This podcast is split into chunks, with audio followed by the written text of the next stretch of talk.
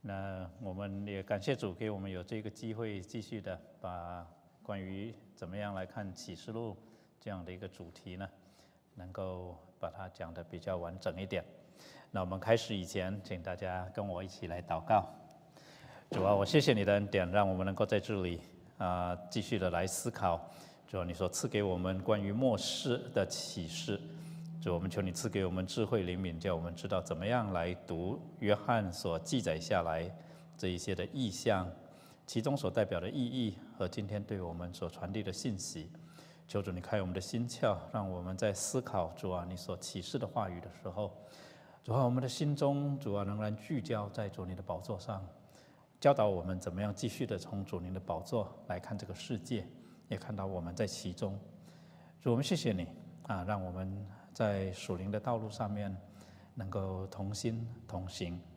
把下午这段时间我们恭敬的交托仰望在主您的手里，知道说主啊，我们身体软弱啊，很多的时候在这些在这样的一个时候，我们其实需要休息，我们就求主你加添我们的心力，讲的听的，主啊，我们有足够的体力啊，在这。一个多小时的时间里面，充分的享受，知道说主啊，我们身体软弱啊，感谢赞美的时候垂听我们的祷告，在这样的一个时候，基督其实需要休息，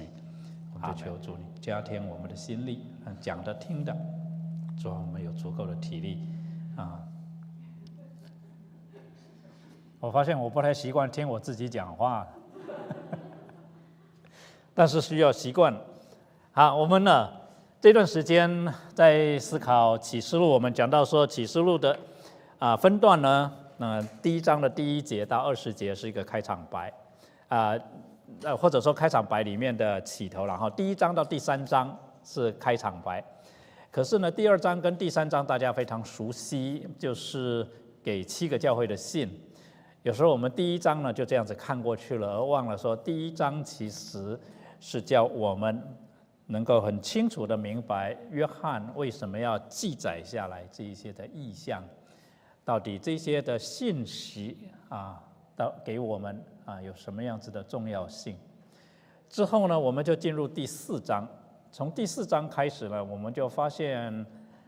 我们所接触的经文跟我们所习惯去研读、去思考的经文有很大的不同。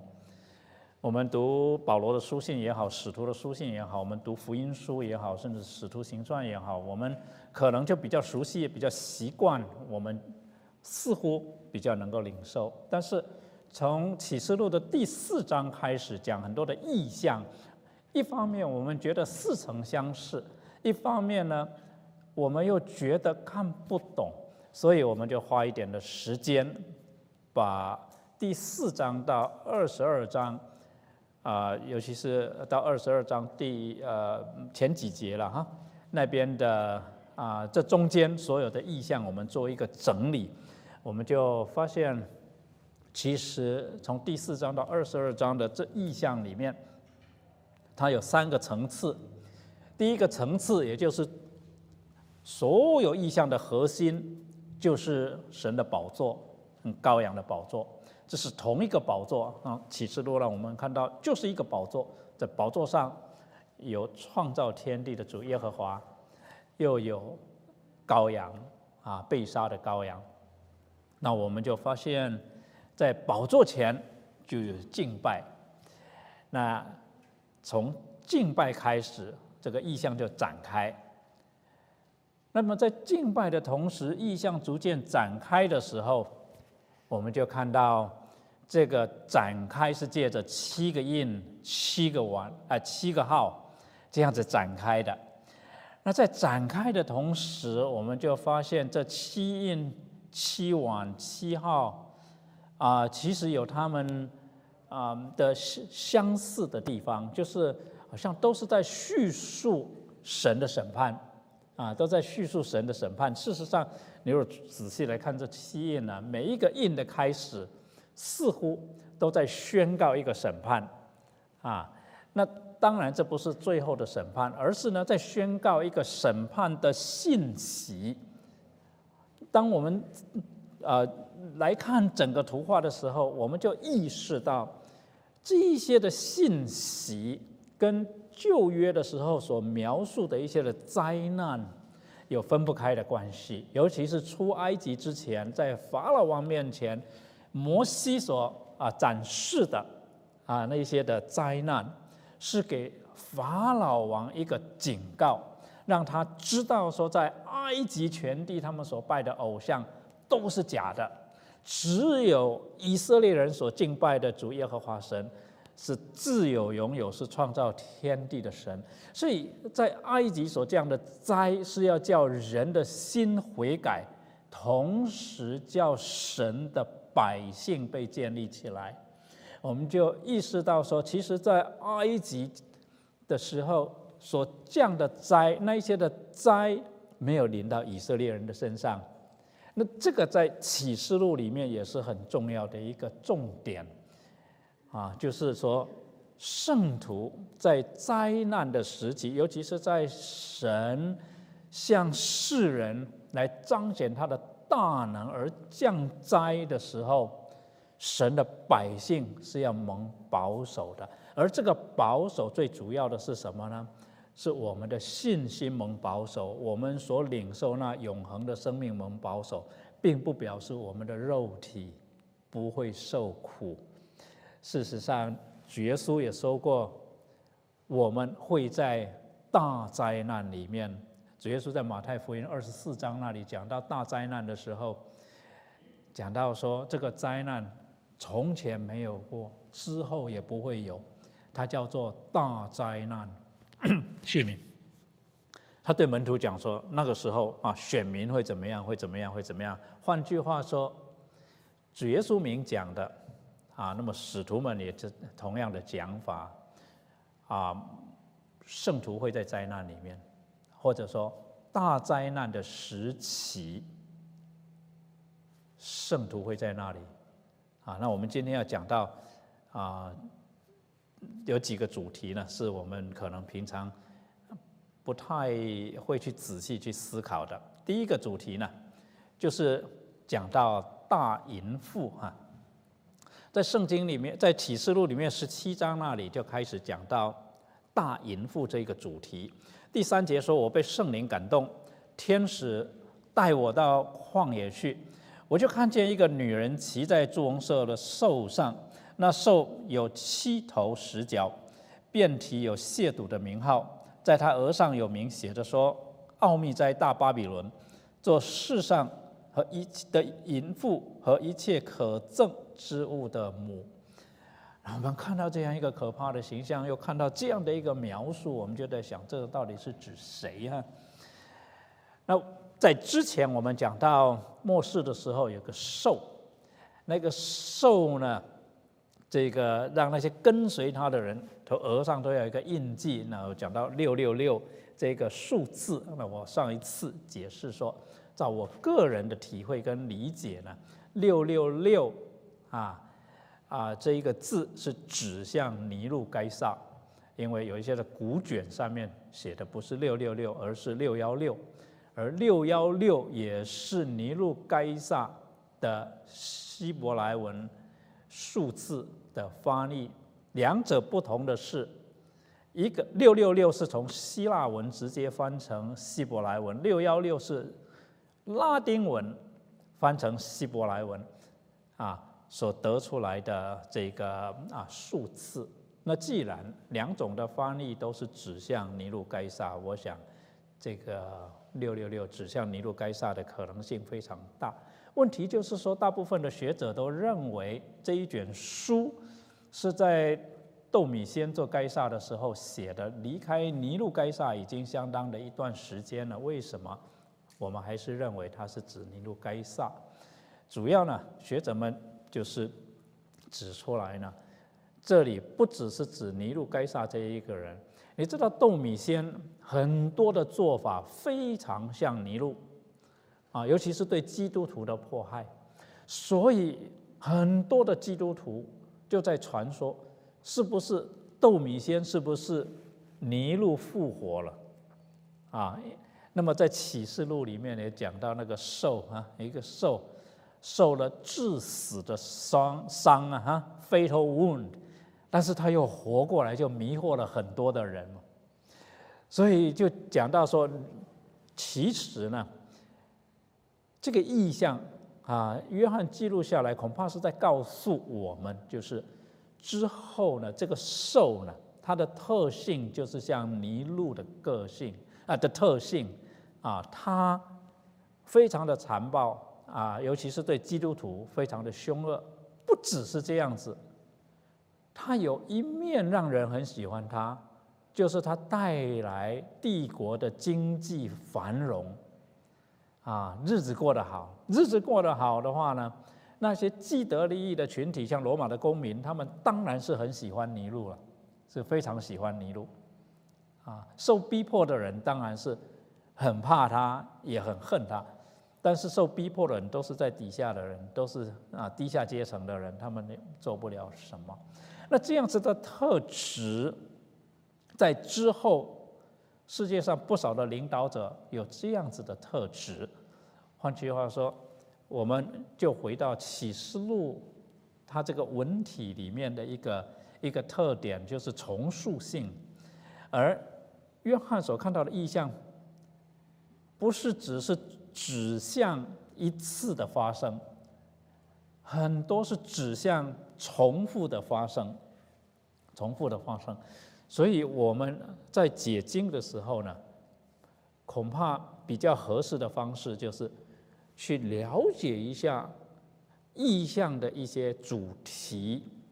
所提所显现出来的特质是些什么。这样子的话，我们才比较容易去认定啊，去 identify 这个意象到底在告诉我们什么特别的事项。好，那大淫妇呢？也是其中之一，大淫妇也是从十七章到十呃十七章十八章那里的一个主题。十八章讲到他的审判啊，十七章讲到大淫妇的时候，他特别讲到说，一个女人骑在朱红色的兽上，朱红色在罗马帝国的时候是代表财富，就是有钱人穿的颜色啊，有钱人穿的颜色，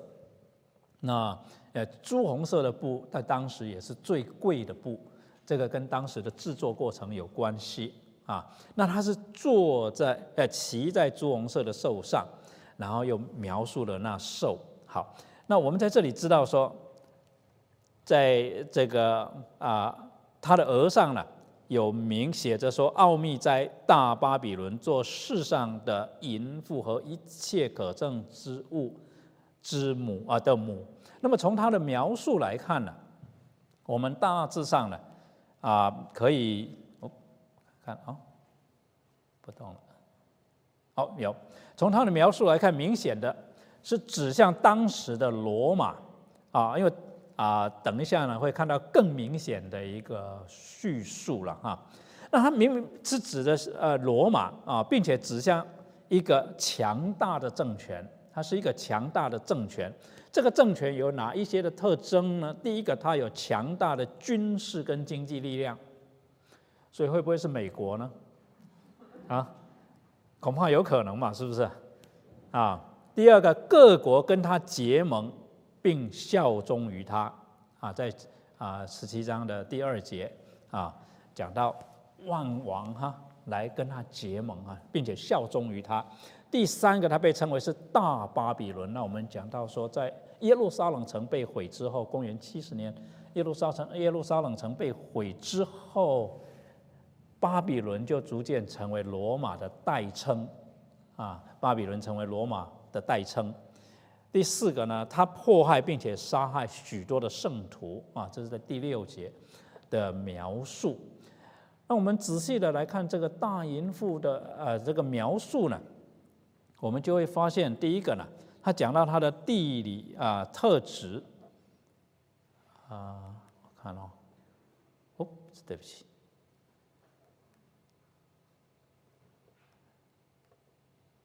好，它的地理特质是有七座山，那罗马的外号就是 The City of Seven Hills，七丘之城啊，或者七山之城。啊，那在第九节那边就讲到说，智慧的心在此可以思想，那七头就是女人所做的七座山。那讲到这里，当时的啊这个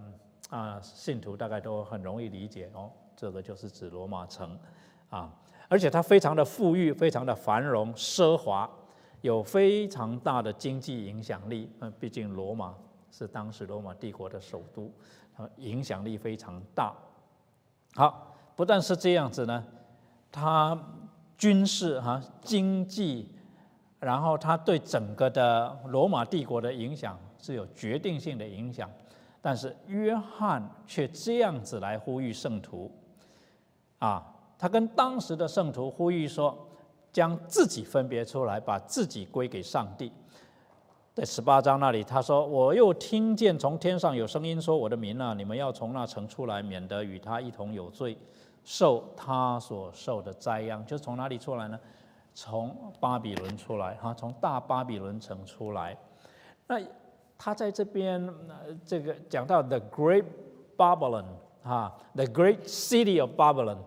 大巴比伦城的意思呢，让我们体会到说。他在讲的不只是一个城市，而是受到这个城市的影响的所有的范围。那如果他是在讲一个城市的影响，那我们就要注意到他所谓的影响是什么。那刚才我们讲到了大巴比伦城，它最主要的影响是让人开始思考财富，财富啊。怎么样发财？怎么样赚很多钱？为什么这么讲？朱红色的衣服是一个很清楚的一个 mark，啊，一个一个表征。所以，约翰要我们从什么里面出来？从那一种的价值观，从那一种的社会、政治、文化制度里面出来，就是那一种不断的要去求、追求财富。的那一种心态，那一种的社会风气，那一种的经济活动里面出来，从那一种的思维方式里面出来。那有些时候我也在想，我们好像就是处于大巴比伦里面呢，而现在正在转变。你看看过去六七年的变化啊。从我一个学经济的来角度来看呢，我觉得非常的明显的一个转变。从差不多一九八零年，尤其是九零年哈，从苏维埃联邦政府他们瓦解，然后这个啊，就是说东欧呢，就是得到这样子的一个解放之后呢，世界进入一个非常特别的时期。就是中国的改革开放进入一个急速增长，带来中国经济急速增长的时期，然后欧洲的劳力就是增加很多，因为东欧的国家一加进这个共同体，或者说就释放出来这些经济的能力的时候，整个世界的经济发展进入好像一段的黄金时期一样。所以或许你们已经，或者你们有想过没有，或者没有想过，或许我讲过，就是从二零零八年金融危机一直到三年前疫情之前呢，每一个国家的中央银行都在印钞票，但是为什么物价没有增长？物价增长是最近这一年的事情啊。我们为什么那么有本事？不但如此。全世界贫穷的国家在过去三十几年里面，生活提升了很多，包括女人受教育的比例，包括这个居民有干净的水可以喝，啊，可啊，这个贫穷的人家可以受教育。你从很多方面来讲，整个世界的生活水平其实提高了很多。不但如此，大家。在呃这个生产这么多的这个这个产物的过程里面呢，看不到这个通货膨胀的代价，这个是让经济学家非常纳闷的。等到走过来之后，我们回头看，我们就很清楚了。之所以物价不会上去，是因为生产力不断的提高，而生产力不断的提高，非常重要的一个关键是分工。所以制造业就差不多集中在亚洲，尤其是以中国为中心，那边的成本低，科技的发展就主要以北美，尤其是美国这一个地方。那么每个人都做每个是呃每个国家做每个国家擅长的，这个生产力就是提高的非常的快，以至于物价上涨不了，甚至还往下跌，而大家的财富不断的增加。尤其是你看这种啊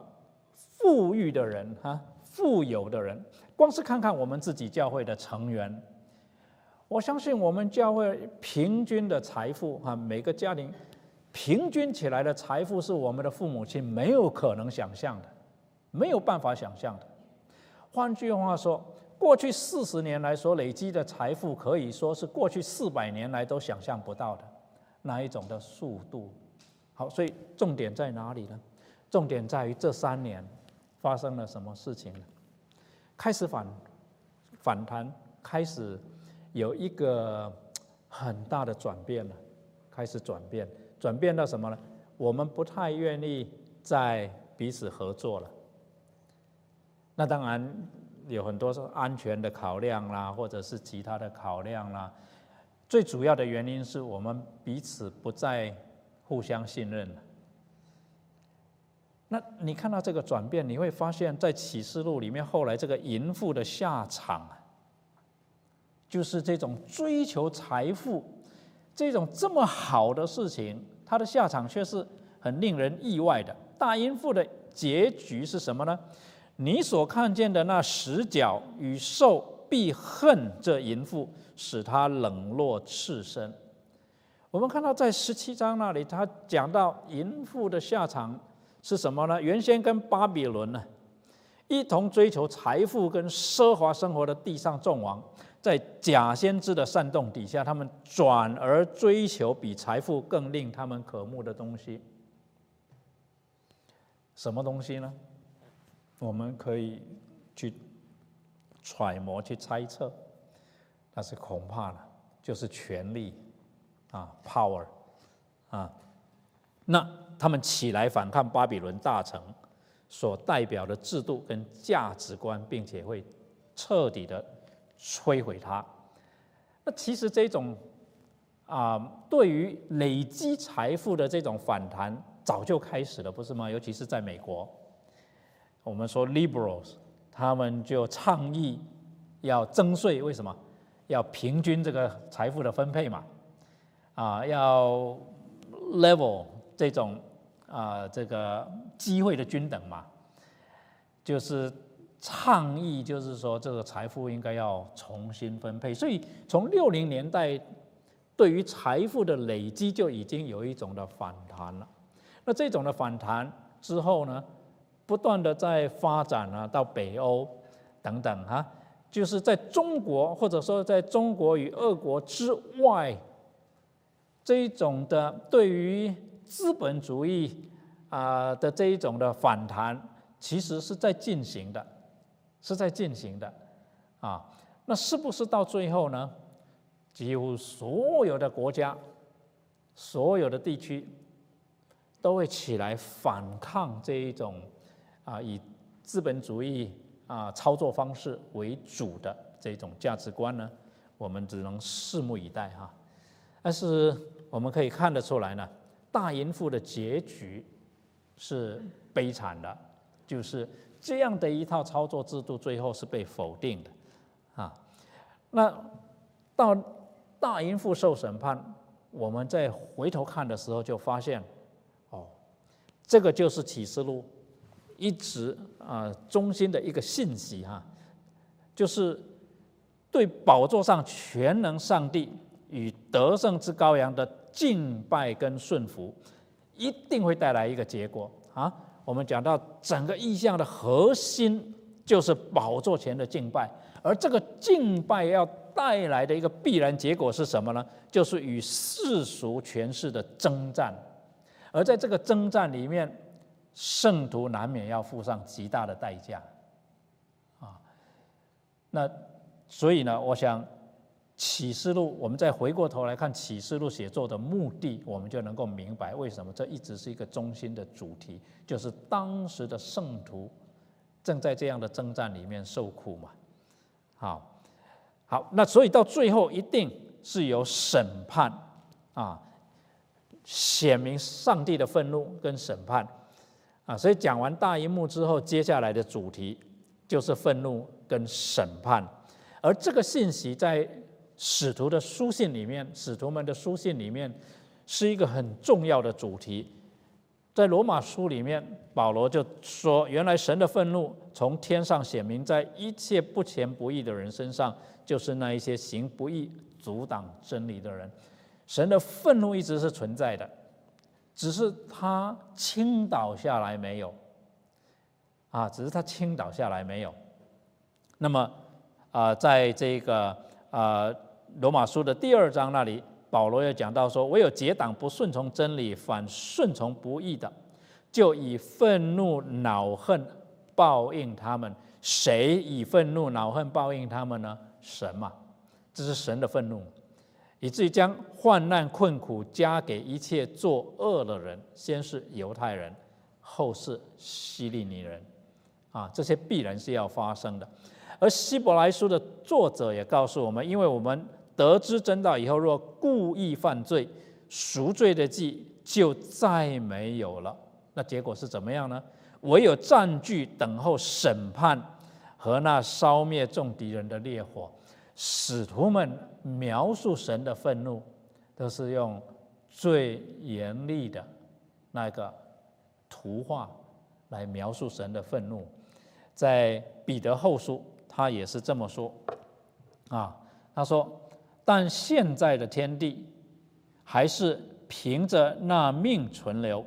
只留到不敬虔之人受审判、遭沉沦的日子，用火焚烧。”啊，所以神的愤怒在新约圣经里面一直是一个主要的啊主题哈。那在启示录更是把这个主题凸显出来。好，那神的愤怒临到了，发生什么事情呢？就是审判。所以启示录最后是讲到审判。那么审判的系列是怎么呢？在怎怎么样的一个系列呢？第一个呢，讲到七印嘛，好，这七印，然后七完，然后七号嘛，哈，那象征上帝的救赎计划。这七印呢，其实是啊，象征上帝的救赎计划，因为它每开启一个印，就有一件跟审判有关系的事情或者征兆要发生，那就就把我们带回到埃及的灾。埃及呢，许多的灾难都叫我们想起来什么呢？上帝，呃，就是启示录让我们看到说，约翰所看到的意象，叫我们想起上帝在埃及所降的灾，啊，只不过呢，在启示录里面，不管它的范围也好，它的强度也好，都远远超过埃及地所降的灾，因为在启示录里面，我们看到是全地的，而且在空中。在海中，在地中，啊，地上啊，都发生，啊，所以在出埃及记那里，让我们看到上帝降灾，他有一个很主要的目的。他说：“我若伸手用瘟疫攻击你和你的百姓，你早就从地上除灭了。其实我叫你存立，是特要向你显我的大能，并要使我的名。”传遍天下，这是上帝降灾的意念。所以在最后所降的那一些灾，还是神在呼召人悔改，还是神在呼召人悔改。但是我们从启示录里面，我们就看到一个很不幸的事实是：越接近审判，人的心越刚硬。这个有时候我也想不清楚为什么会这样。越接近审判的日子，人的心就越刚硬，神越降灾，要人悔改，人就越怨赌神，就把一切的这些问题都归到神的身上，而不愿意承认是自己所招引来的。这是我们传福音上面的困难，因为人的心是越来越刚硬。那在这个同时，我们就看到意象里面描述神的愤怒，他用好几种分方式来描述，他用闪电、雷轰、大地震来描述神的愤怒。譬如在第六章那里讲到揭开第六印的时候，我又看见地大震动，日头变黑像毛布，满月变红像雪。地上的君王、臣宰、将军、富户、壮士和一切为奴的、自主的，都藏在山洞和岩石穴里，像山和岩石说：“倒在我们身上吧，把我们藏起来，躲避坐宝座者的面目和羔羊的愤怒，因为他们愤怒的大日到了，谁能站得住了？”就描述那一日的可怕。那其实这个不是在新约圣经里面才记载的，在旧约里面，我们在以赛亚书里面就已经看到先知是这样描述：他说，列国啊要近前来听，众民啊要侧耳听，地和其上所充满的，世界和其中一切所出的，都应当听，因为耶和华向万国发愤怒，向他们的全军发烈怒。向他们灭尽，交出他们受杀戮，被杀的必然抛弃，尸首臭气上腾，诸山被他们的血融化，天上的万象都要消没，天被卷起，好像书卷，其上的万象都要残败，像葡萄树的叶子残败，又像无花果树的叶子残败一样。就讲到在啊神愤怒的时候。天地都有受不了，还讲到燃烧的山跟坠落的星辰，这一些也都是其实在旧约里面就有描述了。譬如说，指向巴比伦的审判，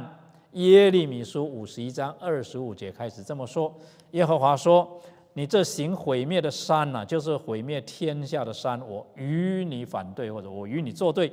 我必向你伸手，将你从山崖滚下去。使你成为烧毁的山。四十二节说，海水涨起，漫过巴比伦，它被许多海浪遮盖，它的城邑变为荒场，旱地、沙漠，无人居住，无人经过之地。就讲到当神的审判临到的时候，啊，这一些的景象要发生。所以我们看到启示录里面所描述的那一些景象，在旧约里面先知都已经先预告了。而在上帝的愤怒，在上帝审判、最后审判之前所降的灾里面，还有一样是很特别的，就是入侵的敌军啊，入侵的敌军。那么啊，我们看一下，在旧约里面呢，看下一页呢，嗯，oops，按错了。OK，在旧约里面呢，上帝往往用入侵的敌军来审判拜偶像的民族，甚至以色列人。那么在启示录中也是类似，啊，他这边讲到，其余未曾被这些灾所杀的人，仍旧不悔改自己手所做的，还是去拜鬼魔和那些不能看、不能听、不能走金银铜木石。的偶像，又不悔改他们那一些凶杀、邪术、奸淫、偷窃的事，啊，就讲到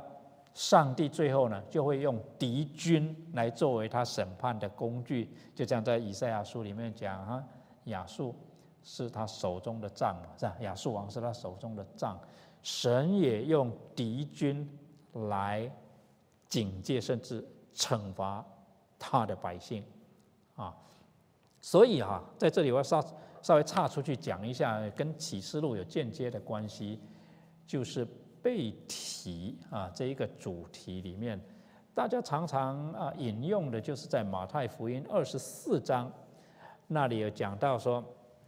啊到时候呢啊，在两个男人在田里面工作，是不是取去一个留下一个啊啊？这个两个女人呃，在哎呦在做什么忘了啊？磨磨哈啊，取去一个留下一个。那我以前的想法呢的的的理解呢，就是哦，一个就被提了嘛，一个就留在地上。那所以不见得的那个是好人了哈，那留下来那个是坏人了哈。等到研究启示录的时候，才发现原来不是这样子，因为在旧约的传统里面呢，有一个非常啊重要的观念，英文叫做 remnants，我提过哈。渔民，剩下的老百姓，这个跟入侵的敌军就有关系了，啊，上帝用入侵的敌军来审判他的老百姓的时候呢，有一些就被掳走，会被杀害了。通常呢，剩下的是指被神保护的，才是剩下的 remnants，是被神保留下来的。所以，如果我们从旧约的传统来看，来解释马太福音二十四章的经文，而且我也认为我们应该从希伯来的传统来解释主耶稣所说的话。他那里所谓取去的，就是取去哪里呢？取去面对审判的，留下来的才是被神保留下来的。啊，意思是正好相反。那这个呢，就跟啊，一下想不起来，彼得后书吧，讲到说，如同诺亚的时候，幕后审判的时候呢，就像啊，诺亚那个时候啊，就水冲去嘛哈。那讲到说啊，等一下啊，我我我还是把这个经文找出来。啊，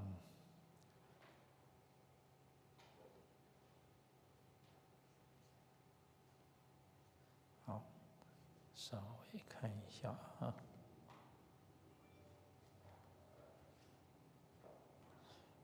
好，如果您手上有圣经的话啊，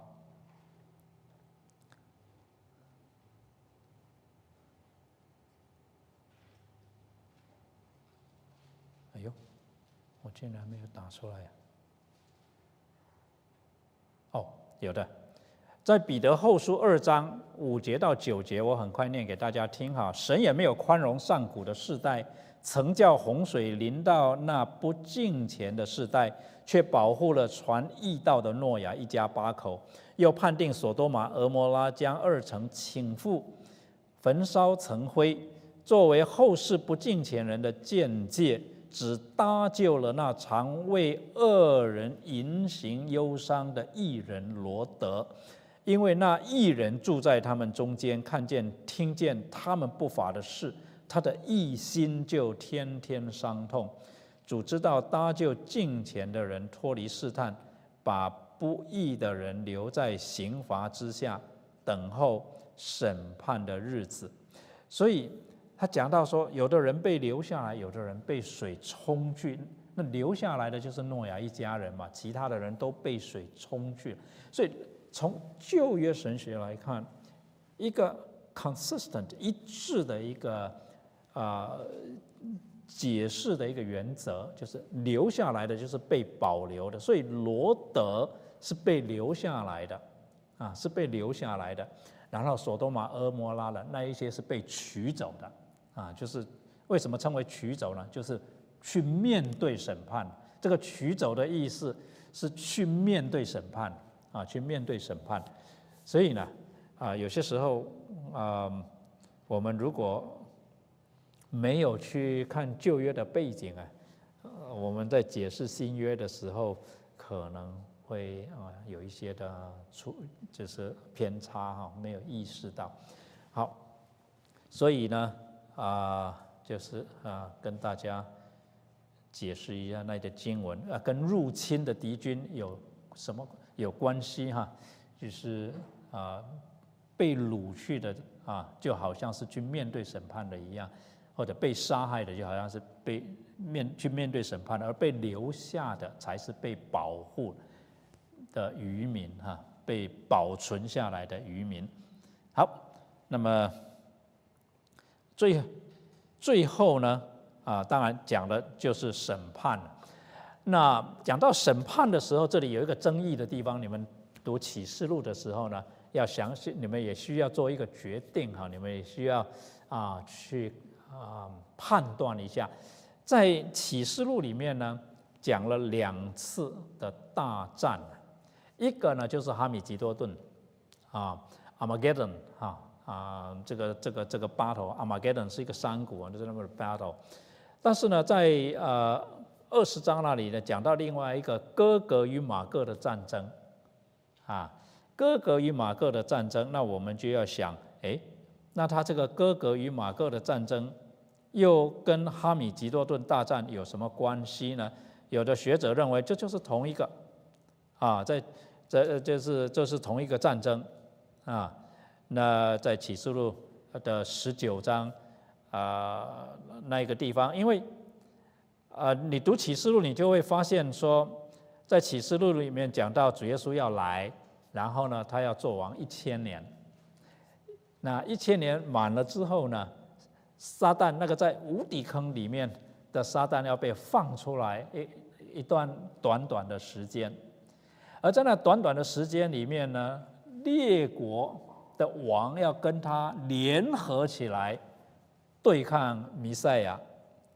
可是呢，这个弥赛亚一口气就把他们都毁了，哈，那这一个征战就是。千年国度之后，撒旦被放出来，这个征战跟哈米吉多顿大战是同一个战争吗？还是不同的战争？啊，还是两个？这个学者有不同的解释哈。那啊，我们比较，我比较倾向于是同一个战争哈。那原因就是说，在啊新约里面哈，似乎。给我的印象就是，不论是主耶稣讲到幕后的时代，还是使徒们讲到最后的征战，好像就是只有一次。就像主耶稣再来，到底是再来几次？啊，灾前被提的学认为是圣徒要在灾前被提的，尤其是时代论，啊，他们就坚持主耶稣呢，啊，在大灾难之前呢。会先来把他的教会呢提到天上去，啊，那啊，在这个世人不知道的时候，就把这个地上啊属于他的人，就是他的属于他的教会，就提到天上。所以呢，啊，应该有二十年了吧？这过去二十年不是有一个很受欢迎的一个系列叫做《Left Behind》。孩子们特别喜欢看，对不对？这个 series，这个就是时代论啊，很典型的神学立场啊。一个人啊，拿着一杯咖啡，走着走着，然后一下不见了，啊，被提了，啊啊，打球打着打着啊，怎么搞到少了三个人，会不见了，被提了，啊，这种被提的观念，你在启示录里面是找不到的，啊，在启示录里面是。找不到的，因为有一些的啊经文让我们以为是被提，其实呢倒不是那个意思。譬如说，最常被引用的呢，在铁萨罗尼迦前书四章十七节那里，保罗说：“以后我们这活着还存留的人，必和他们一同被提到云里，在空中与主相遇。”这样，我们就要和主永远同在。那这样子翻译，我们当然一这个字里面都讲到一同被提到云里了嘛，啊，在空中与主相遇了。我们当然是觉得，那当然是要被提了嘛。可是，其实如果我们去研究这一段经文的上下文，我们来看呢，就会发现说，其实它这里的意思是讲到说。当主要降临的时候呢，我们应该到空中去迎接他。我们要到空中迎接他的意思，不是说他把我们提到空中去，然后大家再一起下来。因为在使徒里面啊，书信里面都没有提到说我们是要被提到天上去，这个 rapture 这个观念是没有的。所以现在差不多比较除了时代论以外，除了灾前被提的这一些的学者以外，其他的牧师啊啊学者呢，都认为这个被提的观念呢，其实不是圣经的观念。而事实上呢，啊，当我去研究的时候，才发现被提这个观念是从十九世纪之后才发生的，才有的。从初期教会一直到十八世纪，都没有 rapture 这个观念，都没有被提这个观念。是从第十九世纪呢，在苏格兰有一个女孩子做了一个梦，啊，梦到一个意象，就是啊，她被。提到天上去，到乐园去，那就她就讲了这一个梦。那本来呢，她讲了这个梦也就算了嘛，是不是？我们有些时候都会讲，我做了一个很奇怪的梦，后来也没有造成一些神学的震荡嘛，是不是？那为什么后来造成啊有这个被提的这个神学的这种啊这个这个一一个一个理论出来呢？是因为当时有位牧师听到他这个梦了，他就很有兴趣。这个牧师就是时代论的创始者了，Darby，啊，那他就写了一本书，他就从从这一个意象啊，从这个被提到天上这个，他的写了一本书之后，就造成一个 movement 啊，一个神学的一个像是一个啊，说运什么运动啊？潮流好了，潮流啊，就把。刚刚讲到马太福音二十四章那里，哈，取去一个，留下一个那一段的经文，跟铁萨罗尼迦前书四章十七节这两节经文，然后从这里发挥，然后就讲到被提。可是如果我们回过头来再看呢，我们就发现说这些的经文呢，恐怕不是那样子解释啊。所以啊，讲到被提这个观念，现在很多的学者呢就不接受说圣经有。讲到被提的观念，而我们看启示录的时候，我们就发现启示录也没有描写圣徒被提到天上，没有，呃，尤其是讲到我们的身体复活是被提到天上，然后有一个复活的形体，没有这样子讲。保罗是讲到我们的身体要改变嘛，要改变，啊，will all be changed in the twinkling of an eye，在一刹那之间，眨眼之间，号角号筒末次吹响的时候，死人要复活，成为不朽坏的，我们也要改变啊。那保罗在那边讲到说，已经死了的人，他们要复活，成为不朽坏的；而我们若是还在地上，还没有死，肉身还没有死，我们也要改变，并没有说我们要被提到天上嘛。啊，那么在启示录里面也是讲到说。到时候是好像天降下来，天上的耶路撒冷降下来，可是那时候海也没有了，啊，然后那时候地跟天之间好像就没有分别了，那那是什么情况？我们很难想象，只知道说在创造的第一天，神说要有光就有光的时候，那时候。天跟海并没有分开啊，天跟地是没有分开嘛，不是吗？啊，所以啊，我想啊，岔出去讲的就是那的意思的的意思啊，就是说我们看启示录呢，可能会得到一些的结论哈，或者是一些的理解，跟我们原来的想法是不一样的。如果你仔细去研读启示录里面的解释的时候，你可能会修正当初在福音书或者是在使徒书信里面所得到的一些的结论。好，那么哈米吉多顿大战，我相信是啊，跟哥格马哥的战争是同一个啊。那之后呢，呃，他这个审判的次序啊，第一个呢，当然巴比伦大城倾倒了啊。第二个呢，从陆地来的兽，从海里来的兽跟跟随他们的君王跟列国都要受审判，第三个呢，就是撒旦，就是那龙，就是那古蛇，就是魔鬼啊啊，跟他的跟随者也要接受审判。这个就是一个审判的次序。那么在启示录的末了，他就讲到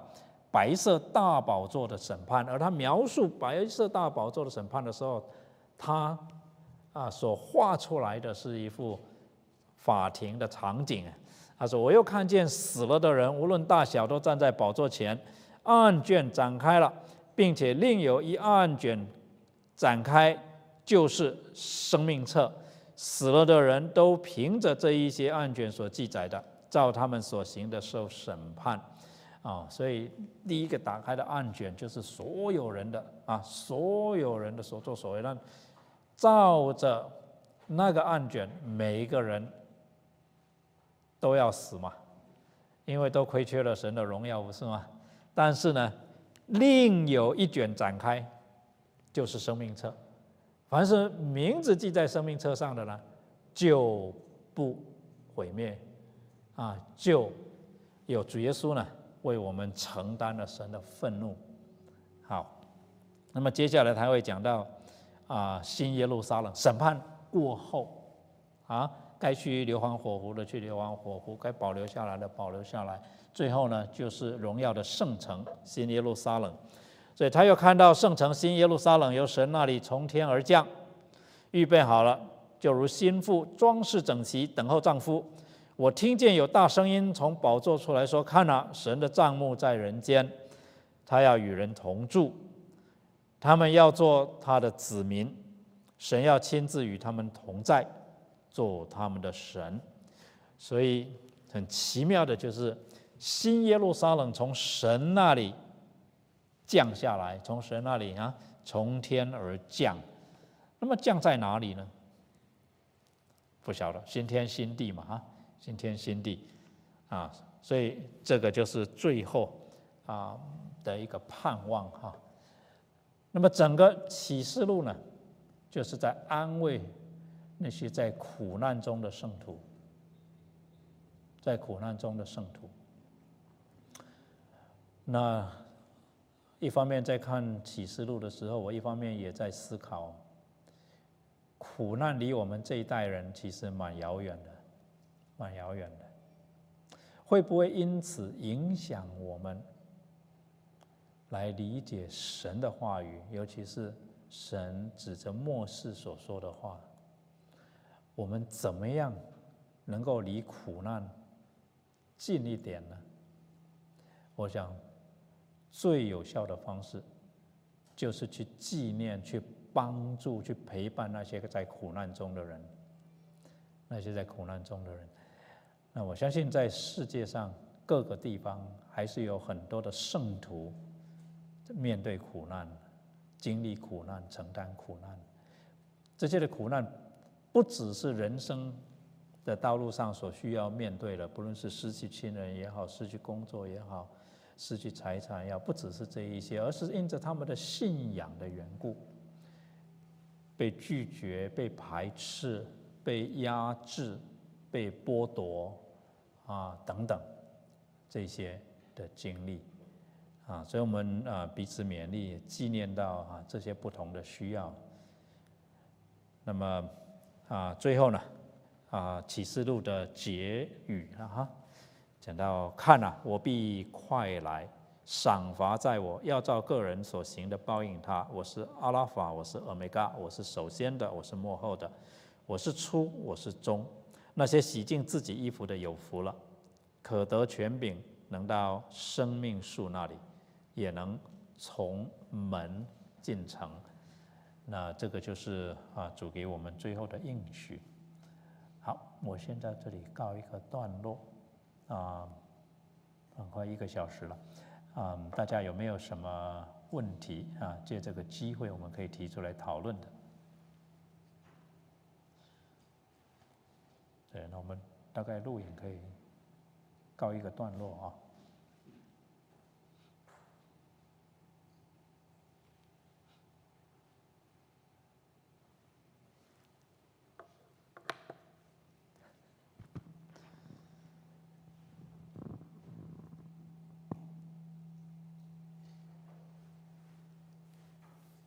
不知道从何问起啊！我非常理解。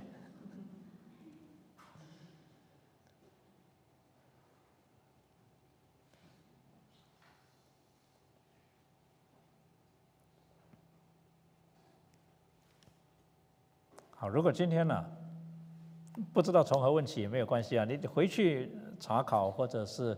啊，在彼此讨论的时候呢，有一些的困惑或者有一些你想知道啊，不知道何牧师能不能回答你的问题，那你就啊或者或者请陈牧师看过一段时间收集一下哈啊这些的问题，或者你直接 email 我也可以，那。如果大家问的问题很类似的话呢，我找一个时间，我们在线上可以讨论。啊，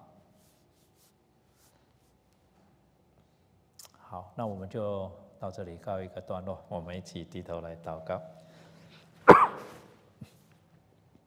主，我们再次向你献上感谢。主啊，我们看这些话语为宝贵，我们就是在这上面还有很多需要学习的，需要去理清楚的。主，我们也知道啊，要明白主你话语里面的奥妙，不是靠着我们的智慧，如同今天我们的弟兄啊，向我们所勉励的，向我们所宣告的，主，我们真的不是啊，能够靠着我们的智慧夸口，也不是靠着我们的勇力来夸口，也没有办法靠着我们的财富来夸口，因为在主你的面前，真正有价值的东西，主啊，我们。所具备的这些条件都用不上，我们恳求主帮助我们开我们的心窍，叫我们有真智慧，叫我们能够明白你的真道，也叫我们因此啊能够活出主基督耶稣我们救主的样式来，让这世代的人虽然心里面仍然刚硬啊，能够在我们身上看到主您工作的果效。主啊，也因此看到他们生命的盼望。主啊，我们向你仰望，知道说为主你做见证，不是一件属血气的事情，乃是一件属生命、属灵的事情。主啊，帮助我们，也帮助我们从创世纪到启示录，我们能够明白主你对我们所启示的真理。我们继续的，主啊，要向前啊来啊追求，求主你恩待我们。感谢你，奉主耶稣基督包括圣名，阿门。